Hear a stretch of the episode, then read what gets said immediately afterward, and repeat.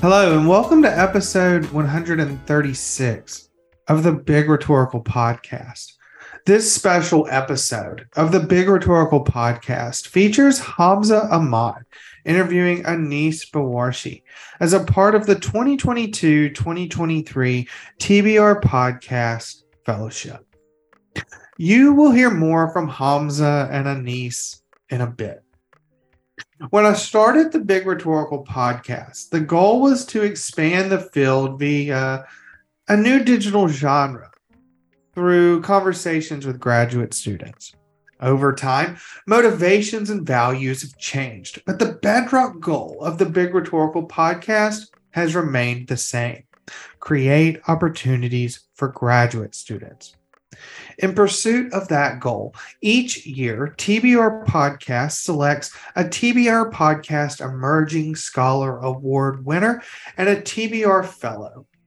The T B R Emerging Scholar Award comes with a financial prize, and the T B R Fellowship is a paid opportunity to gain practical experience working on a digital project in the field, this podcast, and to connect with other leading scholars through interviews. This year, the podcast expanded to work with undergraduate students too, through community partnerships and internships with students at Utah State University and York University in Toronto.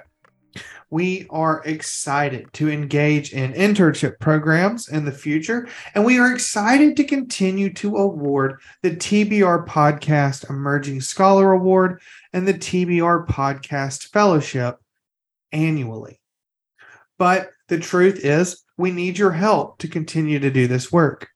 Each spring, I run an online fundraiser connected to my nonprofit organization and raise money for these opportunities. It's that time of year again, and we need your help. Please visit our website, the big rhetorical podcast dot weebly dot com, and click on the twenty twenty-three T B R Podcast fundraiser icon to give to our campaign. five dollars, twenty-five dollars, one hundred dollars, any amount would be helpful. You can also follow the podcast on Twitter at The Big Rhet and find a link to our campaign pinned to our page. Additionally, you can find information about our fundraising campaign on our Facebook page and, new this year, our TikTok page, which you can follow our TikTok page at The Big Rhetorical Podcast on TikTok. The campaign runs throughout the month of May to coincide with the twenty twenty-two twenty twenty-three T B R Fellow interview. Thank you all so much for your support over the years and your continued support this year during the twenty twenty-three T B R fundraising campaign. Hamza Ahmad is a P H D student in the University of Washington's English department. Hamza is currently working on two different projects: a language ecology of a Brooklyn Walgreens, specifically the intersection of ratiolinguistics and translingualism in that space, and Afro-Asian solidarities in the works of the great Urdu writer Sadat Hasan Manto. On a rainy Seattle day, Hamza loves rewatching his favorite films. On a sunny day, you'll find him taking in the fresh air on his bike to the beach. Hamza is the twenty twenty-two twenty twenty-three T B R Fellow. Doctor Anis Bawarshi is Professor, Chair, and Thomas L. and Margo G. Wyckoff Endowed Professor at the University of Washington. Their impact on the field is profound, including publications of books, edited collections, book chapters, articles, and essays. Among their books is Genre, an Introduction to History, Theory, Research, and Pedagogy from two thousand ten.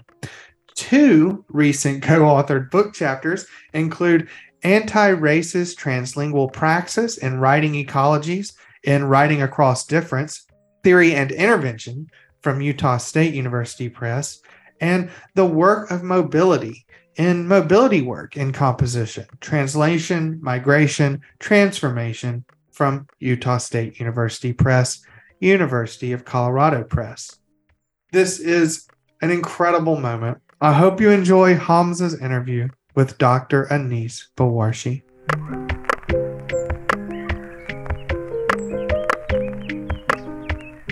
Today I have the pleasure of welcoming Anis Bawarshi on the Big Rhetorical Podcast. Anis, it's a joy to have you. If you could just do a quick introduction, um, your name, your title, and your institution, that would be lovely. Of course. Thank you, Hamza, for inviting me to be part of this. It's, it's great to be in this space with you. My name is Anis Bawarshi. Um, I'm a professor of English at the University of Washington in Seattle. Um, I'm currently the department chair of English. But uh, before that and after that, I am a professor of rhetoric and composition uh, in the department. My work is on genre theory, invention, um, knowledge transfer, public rhetoric. And uh, yeah, I've been at the University of Washington for twenty-four years. What brought you to the University of Washington? um, well... They had a position open in my field at the time. This was in nineteen ninety-nine. And um, my family, my I was born in Beirut, Lebanon. My family is um, um, from Lebanon by way of uh, Palestine, where my parents were both born. And um, then they, they, when they left uh, Lebanon in the Civil War, uh, we immigrated to Los Angeles. And so the West Coast kind of has been where um, home has been for me and my wife. So when there was a job on the West Coast, um, I thought that's where I want to be. And um, so, yeah, I, I love being near water. And that was a big part of it as well. I've heard a little bit about your, your love affair with water. I've seen that picture in, in your office as well. Where uh-huh. it's, it's, uh, is it you on the water? Yes. Ah, no, that's lovely.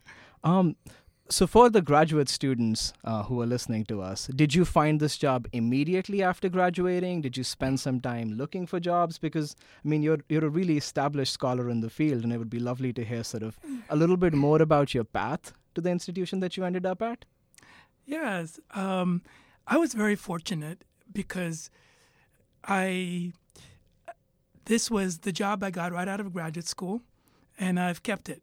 Um And I know most people end up uh, moving a couple of times, but I um, uh, so so you know I, I was finishing graduate school and I applied everywhere. I applied to sixty schools, and um, I was obsessed. I mean, part of part of my obsession with getting a job was because I wanted to prove to my parents that I made the right decision. Because if you're Lebanese, you know. You're you're either going to be a lawyer, or you're going to be um, a, a doctor, a medical doctor, um, or go into some kind of business. And I was doing none of these things. And as the oldest um, uh, child in my family, when I chose the career to go into English and academia, that was that, that was a that was a hard thing for my parents. You know, they sacrificed a lot to get us here, and they. So to make them, um, to make them feel like they had, they could save some face with their with their friends. Uh, I said, I'm going to get a PhD. And to be honest with you, I think that was I thought, well, at least that will um, will be a source of pride for them. And that, that's sort of the thought. So I'll just.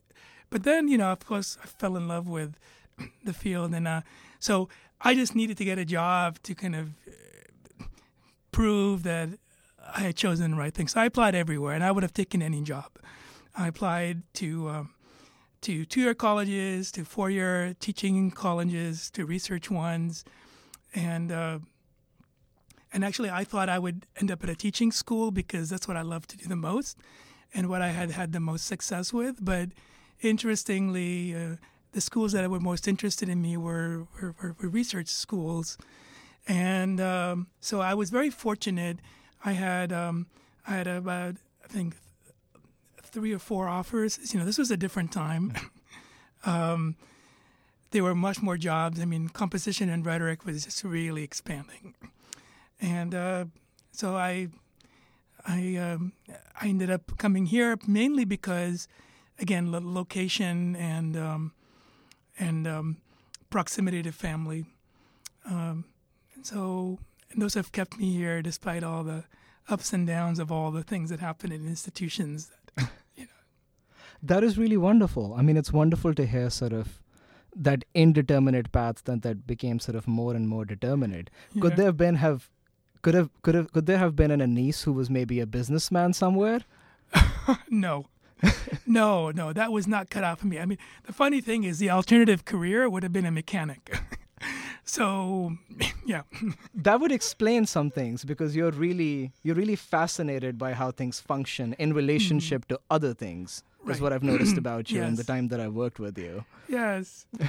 Well, yeah, I mean, what I what I think, what, uh, the, the, I think a lot of times what we do comes down to being problem solving and identifying problems or reimagining what a problem is, you know, and um, and then thinking about alternative solutions to it. But I think one of the underlying values that I have, maybe more than values, is like a disposition, is that I'm interested in how things work, how they're held together, and when they are not working in in the sense that we may have of them, you know, like um, not working, uh, rather than assuming there is a um, flaw in their design or, or well, something's wrong with this thing because it's not working in the way I want it to work, or it's not working to meet my needs. I am somebody who just, I think this comes from my kind of Palestinian indigenous uh, life world that I grew up, where you have a respect for everything around you, not just your your ancestors, your elders, but even to the land and the trees and and to everyday objects. You know, what nowadays people call new materialism, but indigenous communities have understood as part of their n- knowledge making for centuries.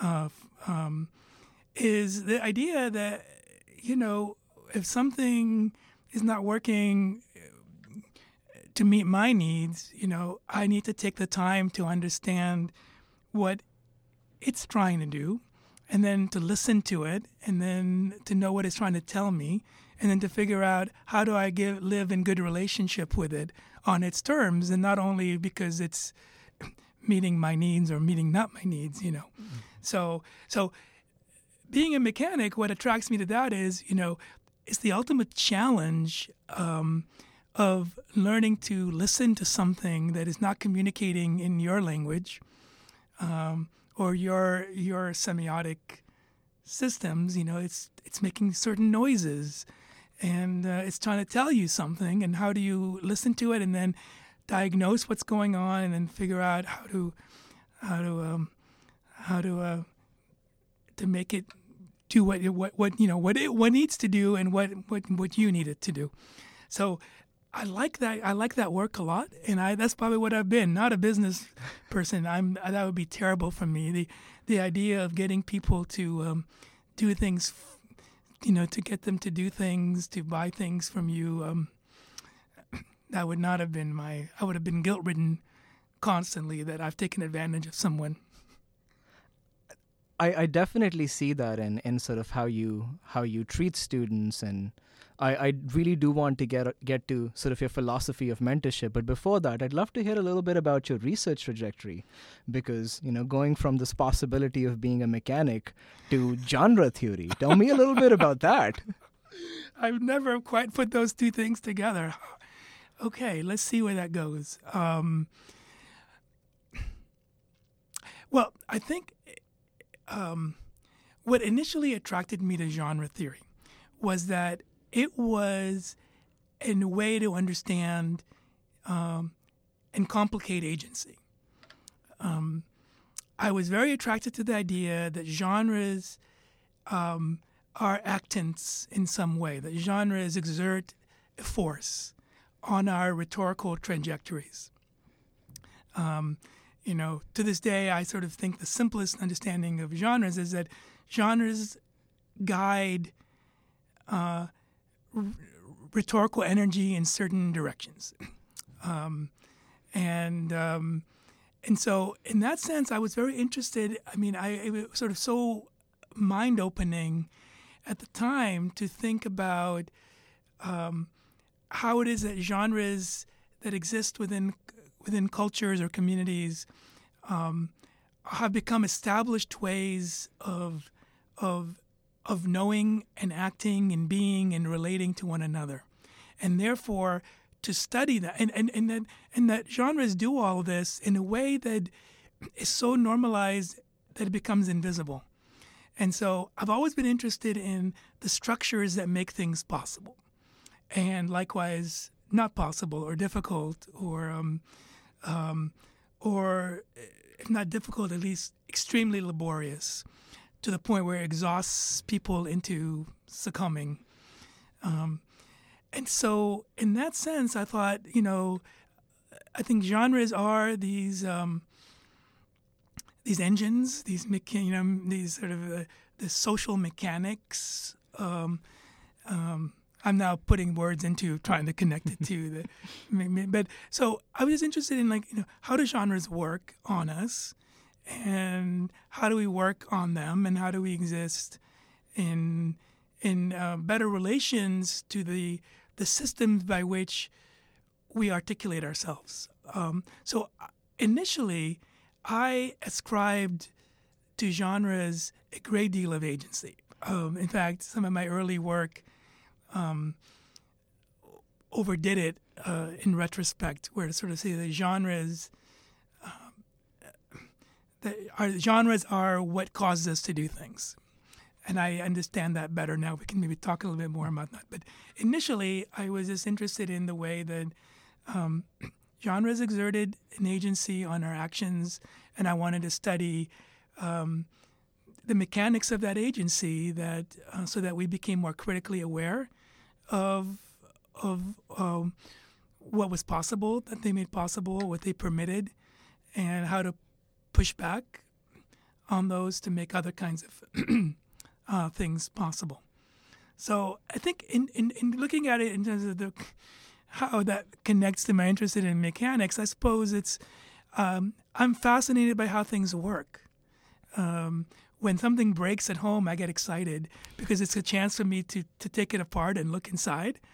And um, and then it starts a journey of um, of uh, of kind of learning, whether it be like how electrical system works or the plumbing, um And then I become obsessed, you know, like we had a problem with our sewer line, and I started learning about where the line traveled under the house. Uh, because when people would come and when you bring in the experts to help you understand what is wrong, I like I'll often will just cancel all my meetings. I want to be there watching them, not because I want to watch over their work, but because I'm going to get to learn how something that I don't, there's not, I don't see working. Is working. Like, how does the electrical current move through our house? What happens to water when it's draining?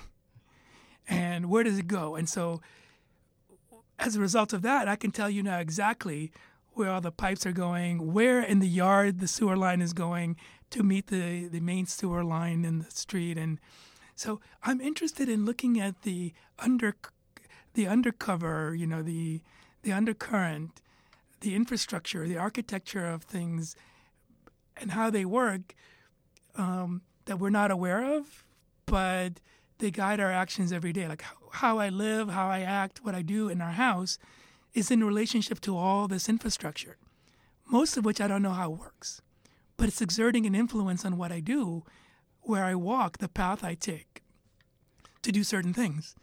So that's the connection, I think. And the genres were very much like about that. Like paying attention to the things that we don't get to see, but they're doing things. They're doing things, but you said uh, a few seconds ago, a few minutes ago, that initially you assumed that they were doing a lot more and that mm-hmm. the subject was unable to do a lot more because of the influence of genres. And yeah. you, you mentioned that your thinking on this had changed. Tell, tell me a little bit about that sort of change in your thinking there. Yeah. Now, thank you for following this. You're really good at these questions. um, well, you know, early on, I think, and this is not just uh, my own um, development, but my development alongside other scholars who were beginning to uh, um, to think about these questions together. Um, so an important part of my thinking um, was shaped by the work of um, Anne Friedman, who um, who is this brilliant Australian scholar of uh, semiotics.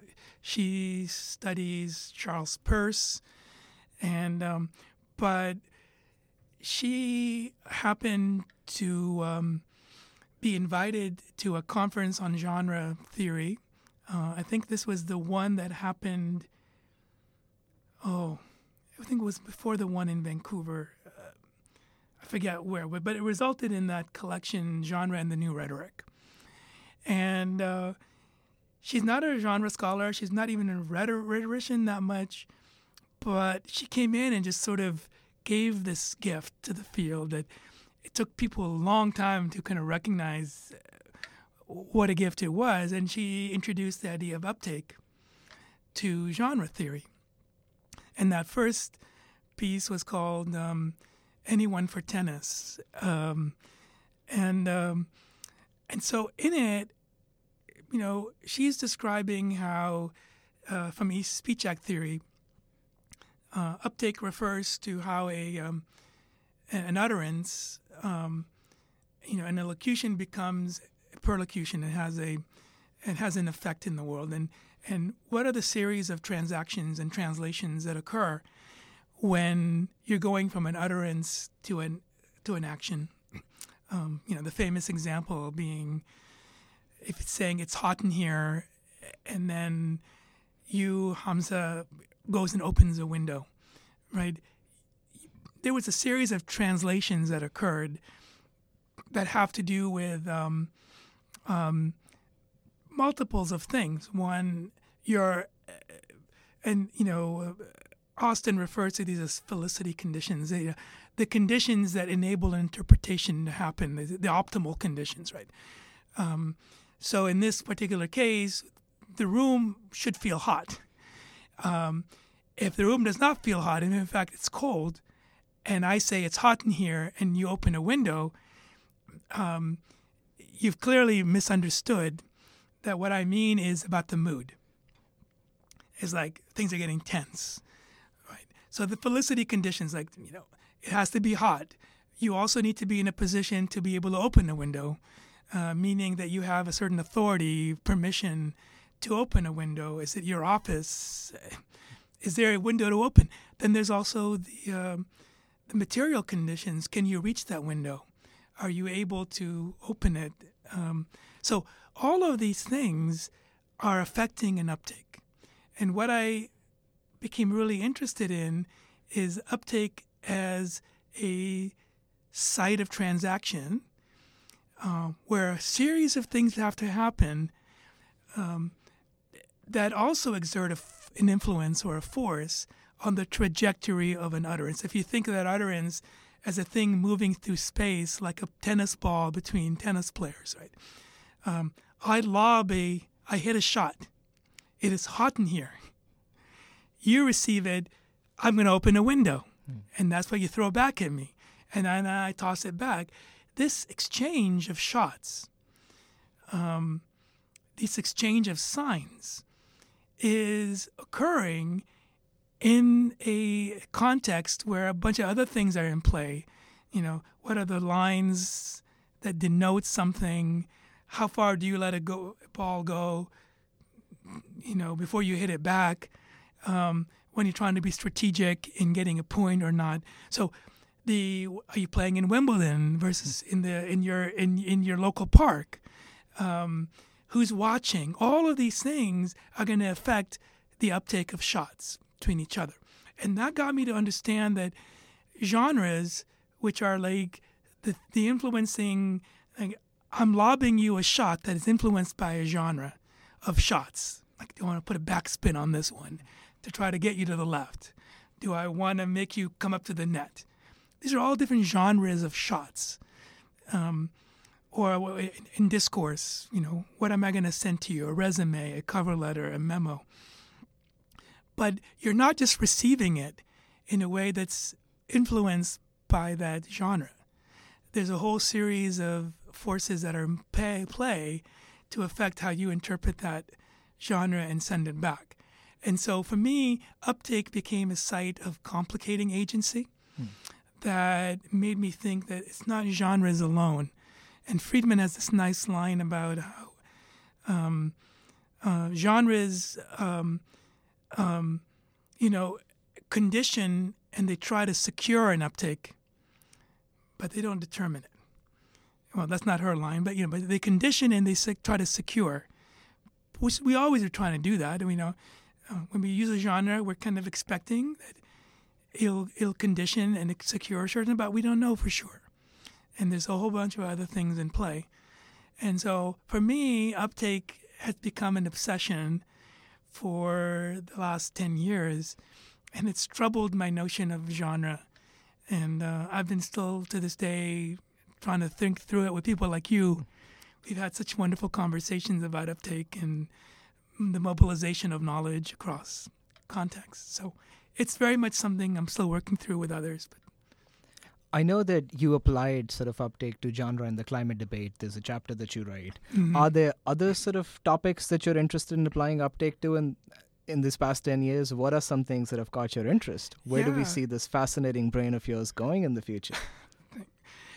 Um, well, yes. So one of the ways in which uptake has factored into my thinking actually is about it. It goes way back to my roots, um, in um, in so in, in um, my family's kind of history in Palestine. I've I've um, I've I've had an interest in public uh, debate about Israel-Palestine in in the U S It is such a fraught, Um, complicated um, set of debates that some people just find it hard to even enter into because uh, the stakes and the consequences have become so politically charged. And so I published a couple of things on how uptake might be able to help us understand what might be going on and how to disrupt the the usual flow of back and forth. Um, Dylan Dreyer has a really nice f- term called disruptake. Hmm. Um, and so in that sense, um, what I was what I was interested in is how um, what happens in that in that public debate about Israel-Palestine is that the genres that are meant to do certain things were being denied the chance to do them. Um, as a political attempt to silence um, uh, debate about it. So, for you know, f- so for example, um, um, Mearsheimer and Walt wrote a, a very famous article about the, um, the, the one is from the Kennedy uh, School of um, from Harvard, and another is the University of Chicago, I think. They're like serious um, uh, political scholars and policy scholars, and they wrote an they wrote an ra- article about the the way that uh, the Israel um, pro-Israel lobbies um, affect public discourse on Israel-Palestine. Um, The, uh, uh, Jimmy Carter, the former president, uh, wrote a book, and uh, in which he it's a book about um, you know Israel Palestine, and what was interesting to me is that these works were not when these when these books and others made it into public circulation, they were not read on the terms that they were written in. Uh, those, you know, w- w- w- when something is written as a report, or something's written as a memoir, right, you engage it on those terms.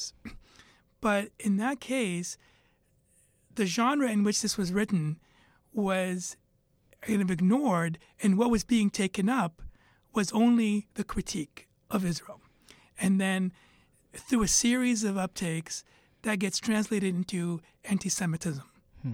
Okay, so what was interesting to me was, what does the charge of anti-Semitism, which is such a serious one and with a history of such violence, I mean, mm-hmm. nobody, you know, unless they are anti-Semitic, um, who is interested in having a critical debate about Israel-Palestine wants to be called anti-Semitic mm-hmm. for criticizing policies. Um, but that's the dominant uptake. No matter what you said, you know, so on the one hand, it became interesting to me that you can be a white supremacist, mm-hmm.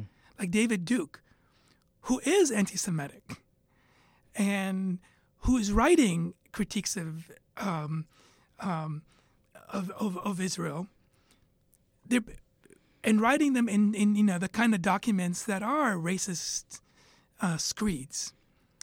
Um, there becomes no distinction between that and Jimmy Carter, you know, um, or these scholars, Mearsheimer and Walt. No matter the source of the, the genre or the rhetor, the uptake was always going to be the same. Hmm. And I became very interested in what happens when an uptake becomes um, the thing that overrides everything else. That's a lot of agency to an uptake that then drowns out. You know, should there be genre distinctions? Should there be distinctions about who is making this? What about their history? What about their record? What about work that they did? I mean, Jimmy Carter tried to negotiate a peace deal, right? It's um, so the uptake became so um, overridingly powerful that I became interested in um, who gets to sponsor the uptakes, and and then and then I became interested in the way that um, certain genres were permitted uh, to to to have a longer uh, public space without being subject to that uptake, that being, this is anti-Semitic. Hmm. Um, and those in my research were typically works of art. Um, films. There's some amazing films uh, by Israeli filmmakers, by Palestinian filmmakers, by American, you know, North American filmmakers, art installations. Uh, I was struck while I was at the Tate Museum in London. There was a giant installation piece. It was called um, Sabra and Shatila, which is a site of a massacre in a Palestinian camp in Lebanon that was... Um, That was, um, so so they, this is a stunning installation, this abstract art. And I, so I saw it and I spent hours watching people watch it. Hmm. And I was struck by how long people would stay there. And I'm thinking, what allows certain uh, forms of discourse a chance to be taken up in a longer way, and what others are not given that chance because they are taken up as a certain thing that sends, says, this is this is the end of that one. This is anti-Semitism. If you engage with it, you're anti-Semitic. Hmm. Right? But works of art were not allowed. We're not. We're not. We're not um, subject to the same. Yes, and so I became interested in how do works of art maybe allow us to linger longer in the uptakes. And so I've been very interested in that as well. But just, sorry, long way to answer your question. That So I have taken that work into that um, into that area. Um, um, you know, Friedman talks about uptakes having memories, long, ramified, intertextual memories. And I think that uptake of certain critique as anti-Semitism has a long memory. Hmm. And it's a memory that I honor because I understand the risk of what happens when anti-Semitism is not uh, checked. But how do we how do we work with that? You know, the agency of that memory in relationship to other genre, the genre agency of genres. So, so that's part of the work I'm interested in. And then another way in which uptake has kind of factored into my thinking recently is in trying to think about questions of knowledge mobilization, mobility studies, uh, things you and I have talked about before, knowledge transfer. There are certain questions in the field, translingualism, this whole interest in the prefix trans, hmm. transmodality, transfer, translation, translingualism, knowledge transfer, all these things that study how things move, I think would be enriched by spending time thinking about uptake. So that's sort of where my thinking has been more recently as well. Oh, that's that's such a, I mean, that's such a sort of great way to talk about this because it's so difficult to talk about this particular topic, Israel-Palestine. And what's what's the most scary to me is that sometimes the worst kinds of anti-Semitism can be sort of concealed underneath that veneer. Mm-hmm. As what's coded as anti-Semitic, um, oh, what's coded as sort of sort of pro-Israel can sometimes be the most anti-Semitic future prophecy rhetoric, whatever the, whatever's going on. That's there. Right. And and there's no way as a public to sort of, I mean, this is this is a way, right? This is a way to sort of piece together a, a form of resistance in a lot of ways. Yes. Yes. And I think that what you're pointing to there is, you know, like there are so many people who are maybe like right-wing Christian right supporters of Israel who their end goal is mm-hmm. not support of Israel, but mm-hmm. it is a it's a convenient um, it's a convenient way to address another common enemy, let's say.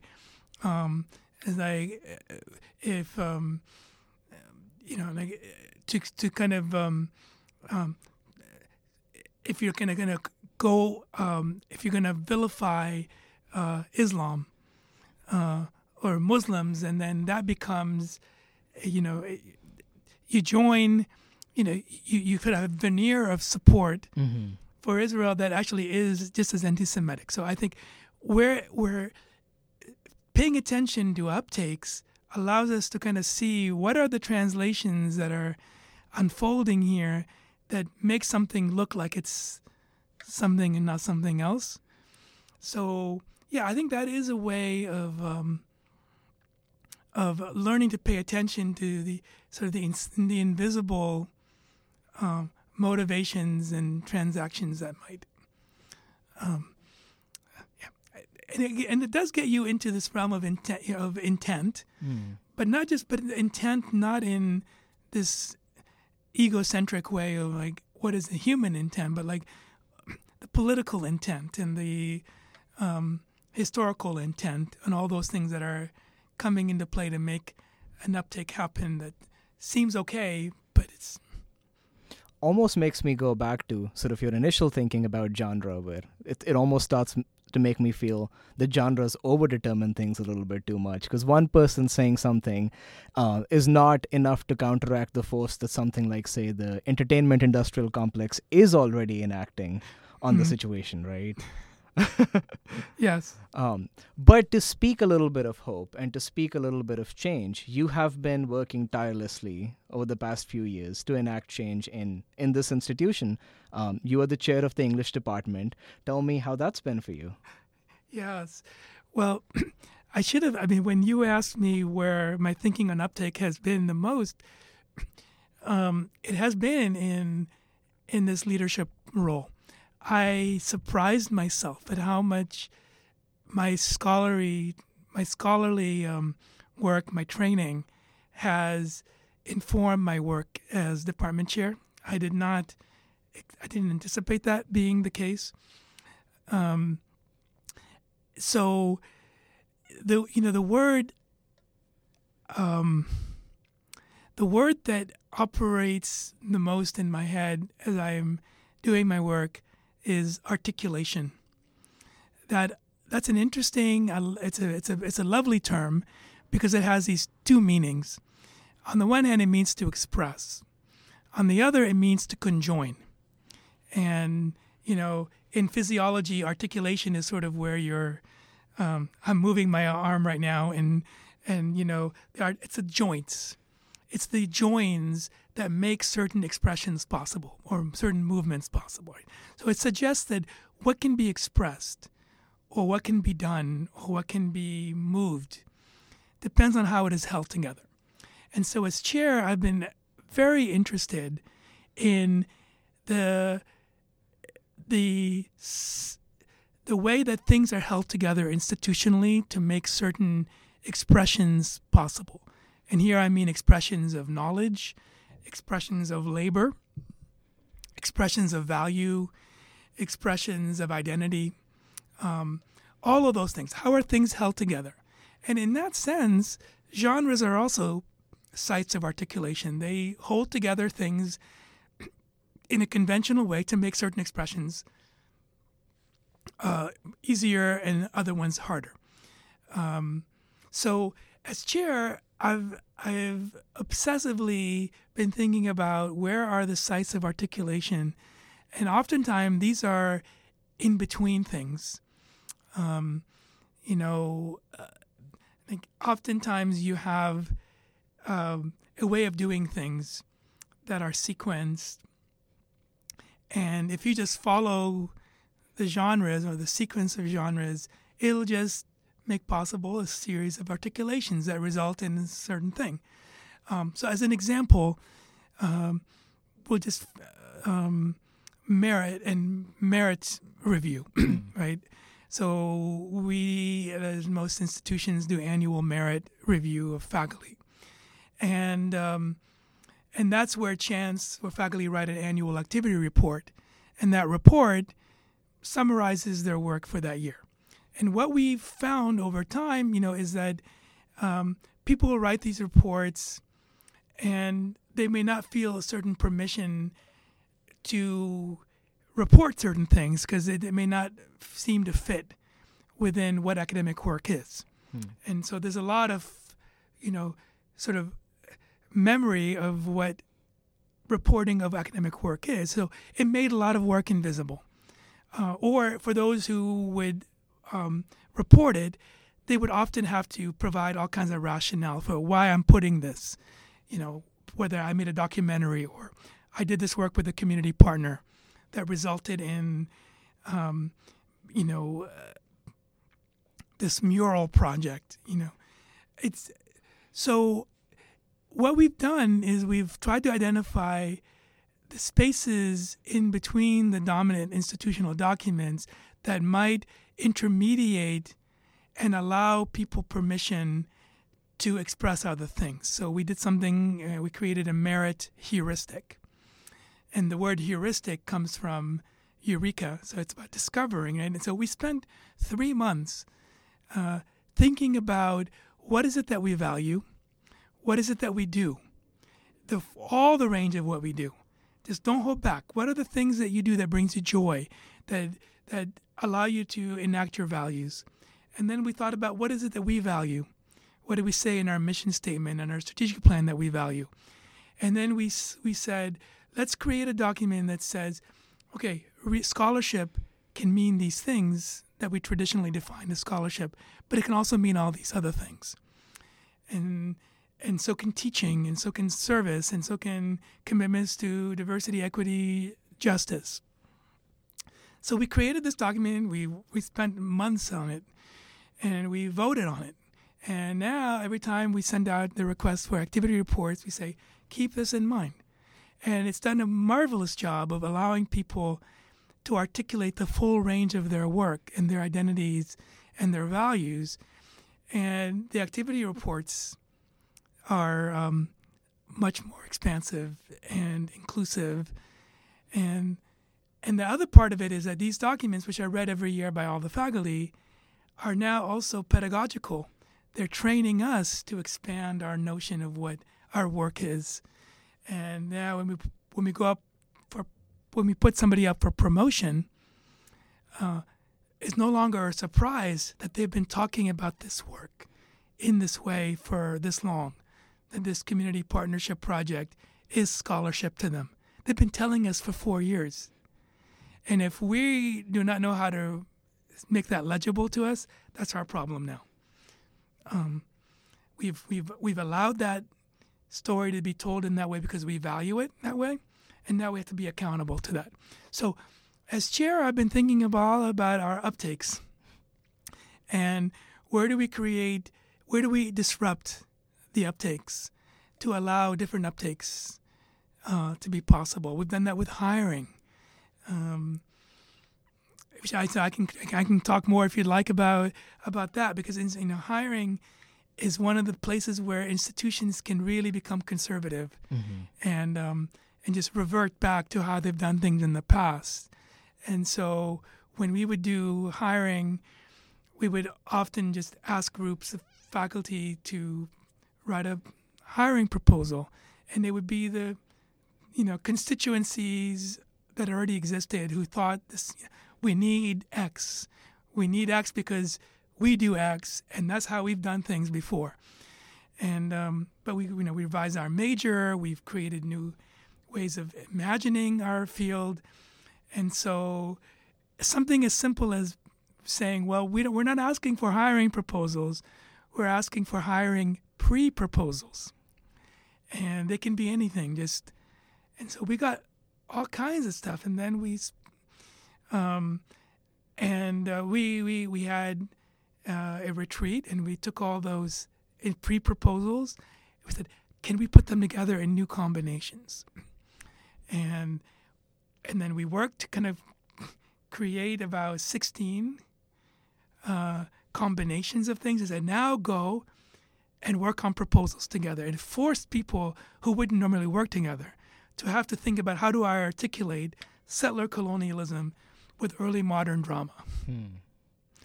You know, and uh, it was messy.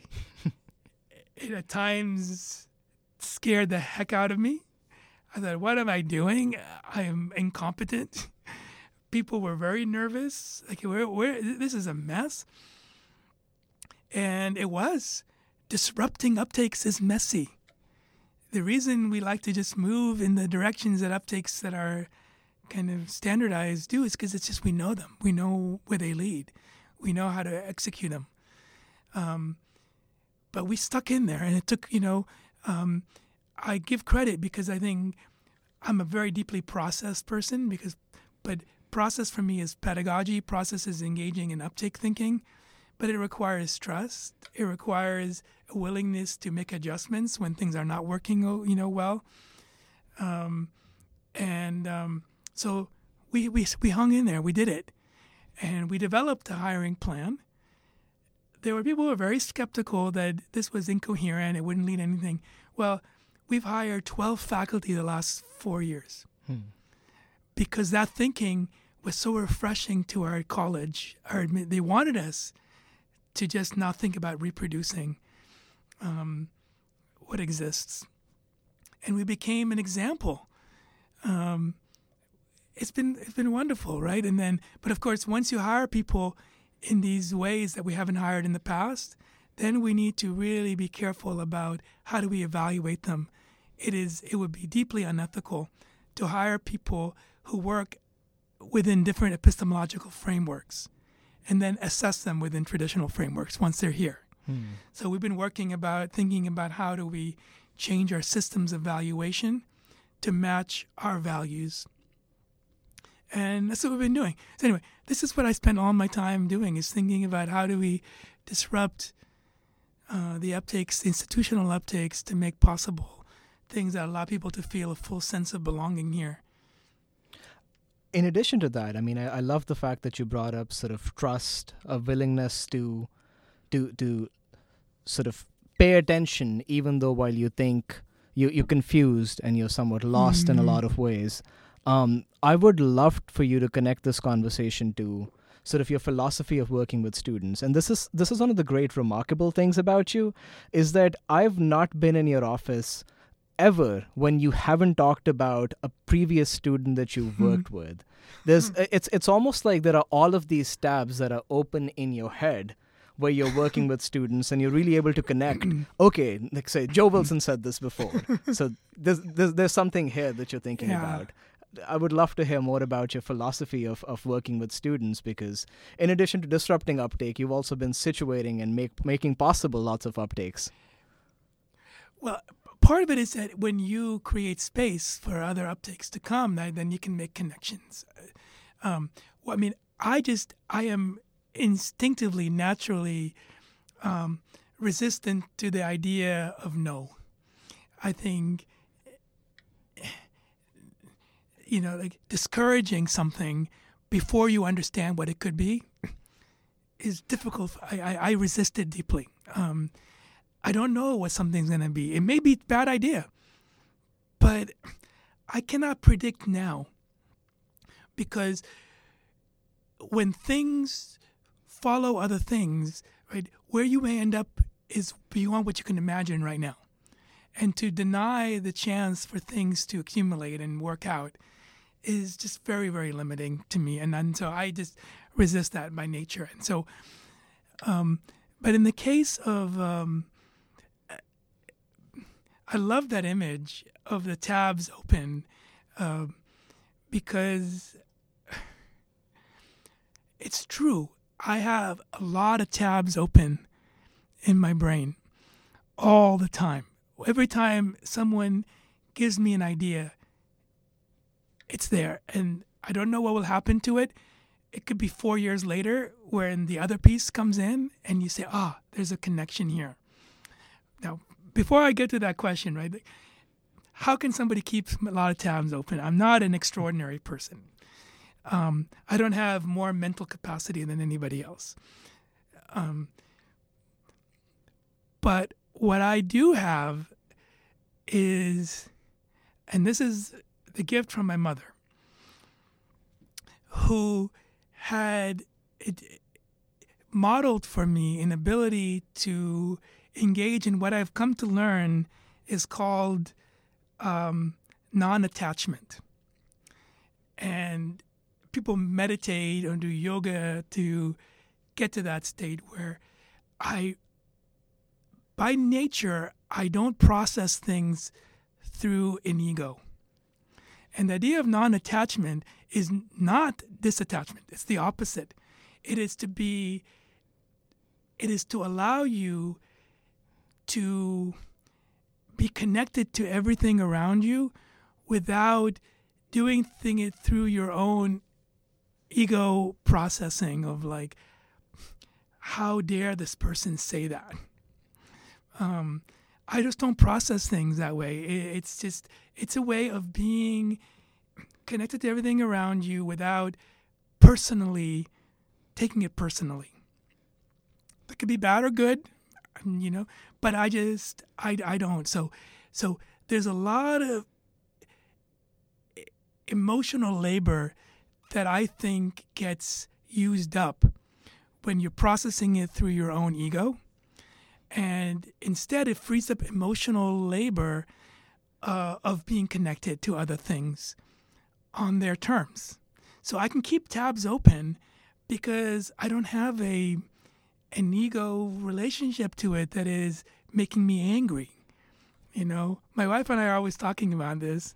Uh, she goes, you should get angry, but I just like, it's not that I don't notice something being sh- shitty. I was like, and if somebody says something horrible, racist, um, sexist, I will engage with them and I will tell them, this is, this is racist, this is sexist, this is unacceptable. Um, but I don't, uh, and if they say mean things to me, I'm like, okay, you know, but I am not going to feel angry. I'm just going to engage in it vehemently, right? So I think I live in a state of mind that doesn't um, make me have to sort of process these things, and it frees up mental space to just have this deep relationality to things. Um, and so, so... Yeah, I mean, all of us are always feeling relationships to everything, but a lot of it is just being processed through our feelings of. Um, uh, it's not about not fe- having feeling. I, it's the feelings of connection is wonderful feelings, but it's just not through my own ego. Mm. I, I'm not. It's hard to explain. I just sort of feel like I'm just a piece of something that is all around, and I'm just, you know. So that's how I can keep a lot of tabs open, um, and. Um, I don't have extra space in my brain. It, the way I liken it to is like if you think about the um, computer RAM, because you mentioned tabs, so we'll go with that. You know, depending on your computer, it has uh, it has the hard drive, it has memory, and it has RAM. And RAM is the processing, you know, RAM is what allows you to keep as many tabs open without the computer slowing down, okay? So it's like, what are you using your brain power? Like, how much RAM do you have, and where do you want to keep? I want to keep, I want to keep my RAM uh, freed up for these connections, um, because I think it's just a, yeah. Uh, so. I, I can't wait for this book to be out, Anis. This is, this is your next project. I mean, and and this this. So you said a little bit that initially when you were applying to jobs, you almost thought that you were going to sort of have a more, more of a teaching position than a research mm-hmm. position. And that somewhat comes through. I mean, I've always thought thought of you as a person that you can go into Anis's office and you can kind of talk about anything. I mean, you're definitely connected to the things that we're talking about and the things that are on the agenda, but you can start almost anywhere. And that's, that's, that's, like, where do you get, I mean, I, I guess you've explained a little bit that that's where you get that sense of generosity there. Well, yeah. So go back to the question of, and just, I'm going to say how much um, it means to me that uh, you're saying these things about the experience you have when you come and talk to me. That um, um, it's a great joy when you feel like the things you aspire to do um, can sometimes be happening. So... Thank you. Um, it's obviously reciprocal, but where does that come from? So, so the keeping tabs open is part of it. But I guess I would say I grew up in a home and in a community and a culture where hospitality is the core value, right? Um, um, you know, my mother. Um, Until the day she died, would had she has three, she had two fridges and a deep freezer in our house, because she had meals prepared for all the unexpected guests who would come. Like I was, I grew up in a community like that Lebanese Palestinian diasporic community. Almost all my parents' childhood friends eventually moved within a fifty mile radius, and they come into each other's homes unannounced. My dad's friend would come home and say, "What's for dinner?" And my mom had to be ready to scale up, right? So, in fact, one of the most amazing things is that we were still eating my mother's food a year after she died, because it had been frozen. And, in fact, the last couple of uh, kibbeh uh, balls, we couldn't eat them, so we so we frozen those, and like that's not going to be forever. But but she had made enough food to feed people for a year after she had died, and that is sort of what I understood is uh, what it means to be hospitable. Is that you make your home open to people, and when guests are there, they're family.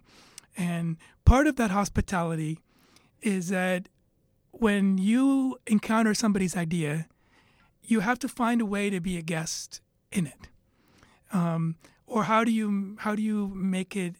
How do you make space, room for it in your home, for somebody's idea? And if it's an idea that's difficult to grasp, um, my initial reaction when something is difficult is not to push it away. I think a lot of people's defense mechanism is, I don't understand this, so therefore something's wrong with this idea. Come back to me when it's clearer. You know, I. I deeply resist the idea that when something is hard to grasp or difficult, the problem is with it. Um, that's an excuse to cover up and maybe reproduce dominant thinking. Is like when something's difficult for me to grasp, my first instinct is to say, how do I need to be better to understand it? And that somebody's given me a gift. Something that's difficult to grasp is a gift somebody gives you, to try to work it through. Now, it might be because it's difficult to grasp, because it's an abhorrent idea, and I'm going to reject it. But that's not going to be my first reaction. I'd rather risk dwelling in an idea that I may not want to spend a lot of time with than not accepting ideas. So, so For me, it's really about how do you inhabit somebody's ideas when they're new to you. And over time, what I found is it leads to magical things when you spend time with somebody's ideas rather than trying to, you know, like I think what could, what often happens is somebody comes in with an idea and then the other person, to, in order to understand it, they process it through their own ideas and then they try to make it familiar. And that can be very productive as well.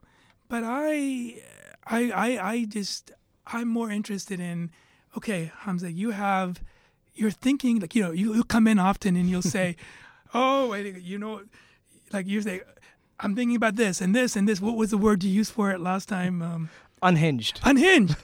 Yes, unhinged. Yes. And I'm like, no, uh, I am excited because you've now given me something that for the next couple of years, I'm going to under- work to see how they are hinged. Um, uh, I don't think of them as unhinged. I think, okay, this is just going to be a really, it's going to take work for me to find out how they're hinged. You know, hinges are uptake. We talked about articulation is a hinge, you know, but if the only, the only things that make sense to me is when they're hinged together in certain, in the, using the existing hinges that I have. Like, I'm going to take your window pane and this part of it and this part and put them together so they can only open using the hinge I have. I'm not interested in that. I want to know, I want to take your beautiful mind and I want to spend time with it and figure out how the things that are going to get hinged together for you are going to be like. And I love going on that journey with people. Uh, um, that's a really deep value to me as a mentor. Because then I will learn so much. Like, imagine what I have when I tell you all the stories about previous students. Mm-hmm. It's not because I remember them. It's because they transformed my thinking, and they've put new connections in my brain that I didn't know before. So. A key word while you were talking, uh, and what I was thinking about was this. Was this word time? Right. There's so much sort of impetus in the field about rethinking time, right? So I'm thinking about how disability studies talks about crip time, decolonial theory talks about sort of decolonial time and, and sort of rupturing this modernist, like linear time. That how do you get this sense of this expansive time that you that you then have to invest in that person's idea, right? Because it, it I, I imagine that it must also take something from you, your time.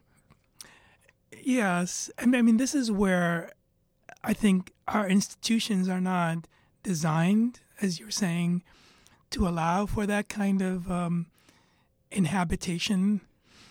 And um, that's hard, I will admit. I, I, I, you know, it comes at a cost of time with other things. But I feel that I am in a, I am in a kind of... Um, Um, a place in my career where I can give time to these things, like the chair work, for example, right? The chair work um, does not require as much time as I've given it. But I made the decision when I chose, when I agreed to do it, that I wanted to give it that kind of time, which meant that I was going to take away time from other things. I am in a place in my career where I can make these choices. So um, my own research has slowed while I've been chair. Um, so part of it is you do have to give up some time. The other part of it is I give probably too much time uh, at the cost of other things. Um, but I also don't think of it necessarily as... Um, costing time because I get so much in exchange for it. Um, but you're right. It's, it's a, um, I'm regretting I left my, I was charging my phone in my office and I, when I left, I didn't bring it with me, but I would have read a poem, uh, by Naomi Shihab Nye, um, called The Red Brocade. It's very short, but if, if you know, because I think it has an answer to your question about time. And rather than answer it, I want that poem to answer it. The Red Brocade. It should pull up Naomi Shihab Nye. I'm just looking this up. And now we will have a poem read by Anis. The beauty of technology. Okay. This is the, the Red Brocade by Naomi Shihab Nye, who is um, a Palestinian-American poet. Here is a poem. The Arabs used to say, when a stranger appears at your door, feed him for three days. Before asking who he is, where he's come from, where he's headed. That way, he'll have strength enough to answer. Or, by then, you'll be such good friends, you don't care. Let's go back to that. Rice, pine nuts, here, take the red brocade pillow. My child will serve water to your horse. No, I was not busy when you came. I was not preparing to be busy. That's the armor everyone put on to pretend they had a purpose in the world. I refuse to be claimed. Your plate is waiting. We will snip French fresh mint into your tea. The line that gets me here is, no, I was not busy when you came. Hmm. Now, yes, you were busy. You know, we're always busy. But the world makes makes it so that we can just, it's just that that's the armor we use. I'm busy. I can't do that. I refuse to be claimed by busyness. So I'm not I'm not lauding this because I think institutions are so designed to extract and, and, and, and, and deplete us. But at the same time, I refuse to let that claiming of my time and busyness mean that I will not be ready to meet a guest and inhabit. So I love that, you know, I, no, I'm not busy. Uh, I'm not going to say that.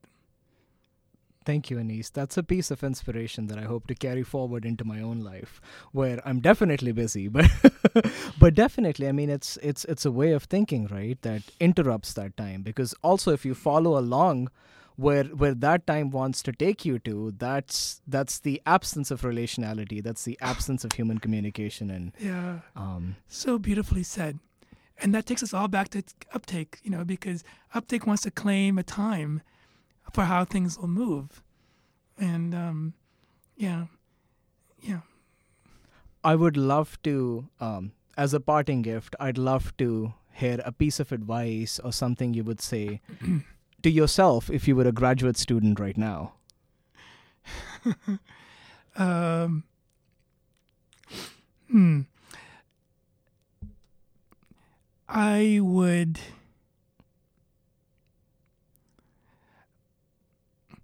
I would say to myself, uh, what I tried to tell myself even then, and that is, look for the things that, like, remember the things that were important to you, that made a difference to you, and then try to do them yourself. A lot of what I say about mentoring, uh, I learned from my own mentors. I mean, I will do a shout out uh, to Professor Amy Devitt, who was my mentor, and that, you know, um, and just to sort of, the things that were helpful to you, remember them, and then try to do them. Um, and the things that you didn't have that you needed, um, keep working to make them happen. Institutions are not um, um, forever. They, you know, they change. And um, the worst thing is, the worst thing for me is when certain things that were done to you that were not good, that were harmful, that some people then feel like they need to inflict them on others in order to, um, um, I don't know, it's, you know, in order to kind of make it seem, well, I, I experienced this, so others should as well. Um, it's, so a lot of things that are learned in graduate school uh, about how institutions work or how mentoring works that maybe are not ideal, um, remember why they weren't and work hard to uh, change them when you are in positions where you can. Because as a graduate student, you can't do as much. But then one day you're going to become your old self me. You know, the Anis in graduate school couldn't do the things I can do now. Here I am as chair. And I don't have that much authority.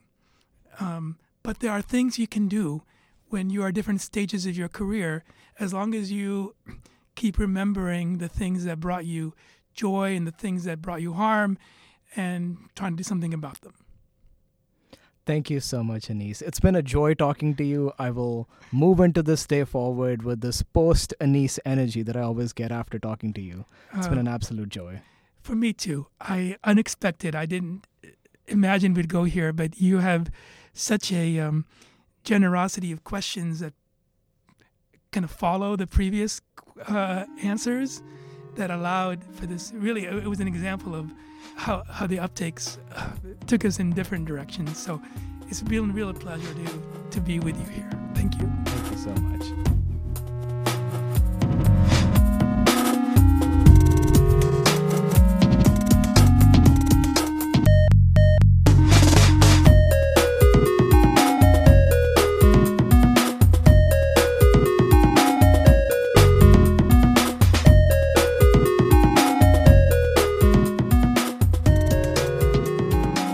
I hope you enjoyed Hamza Ahmad's interview with Anis Bawarshi. Hamza did an outstanding job as the twenty twenty-two twenty twenty-three T B R Podcast Fellow.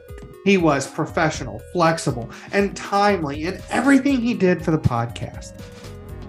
Also, it appears the fellows are better at scheduling high-profile guests than I am, which is actually quite cool because it demonstrates that these opportunities are valuable, that the podcast fellowship is working. Please visit our website, the big rhetorical podcast dot weebly dot com, and click on the twenty twenty-three T B R Podcast fundraiser icon to give to our campaign.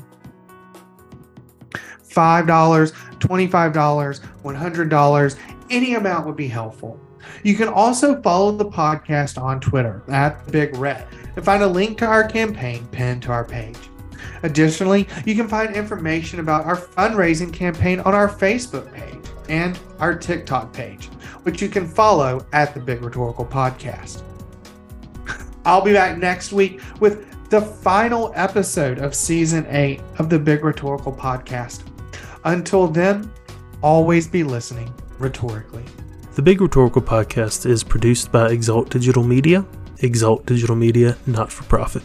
The Big Rhetorical Podcast was recorded on the land of many native nations, past and present. These original homelands are territories of indigenous peoples who are largely dispossessed and removed.